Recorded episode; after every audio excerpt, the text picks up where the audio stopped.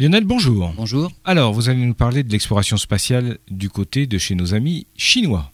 Avec la fusée Long March 9. En fait, c'est le futur lanceur lourd chinois. Il entrera en service en 2030 et aura la capacité de mettre en orbite une charge 5 fois plus lourde que l'actuel lanceur chinois, la fusée Long March 5. Il sera normalement légèrement puissant, plus puissant que le futur lanceur lourd de la NASA, le Space Launch System, le SLS, mais il arrivera dix ans après. Le Long March 9, en fait, est une fusée de 93 mètres de haut et 10 mètres de large. Il sera équipé de 10, de 4 boosters de 5 mètres de large.